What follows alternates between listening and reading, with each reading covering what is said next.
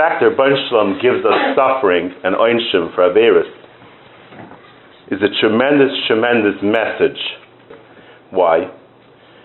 Let's say, um, let's say somebody, let's say somebody that you care about, ask, let's say your parents ask you for a favor, right?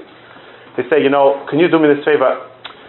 I don't really care if you do or not. It's not so important. If you go and go, buy me uh, whatever, buy me chocolate chips. But if not, it's not somewhere I could live without the chocolate chips, right? When you do the favor for your parents, you don't feel so good. Why? It's not so important to them, right? Not so important. There's, a chocolate. Okay, I'll buy them the chocolate. Not, you're not doing them a big favor. Let's say they tell you, your parents tell you, you have to get me this medicine. I'm going to die otherwise. So then it's a big favor for them, right? Right? Ah.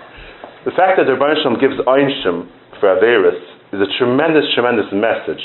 The Gemara says that it's a makes a Kiddush Hashem. Why? Because it shows how important it is to Rebbe Shalom.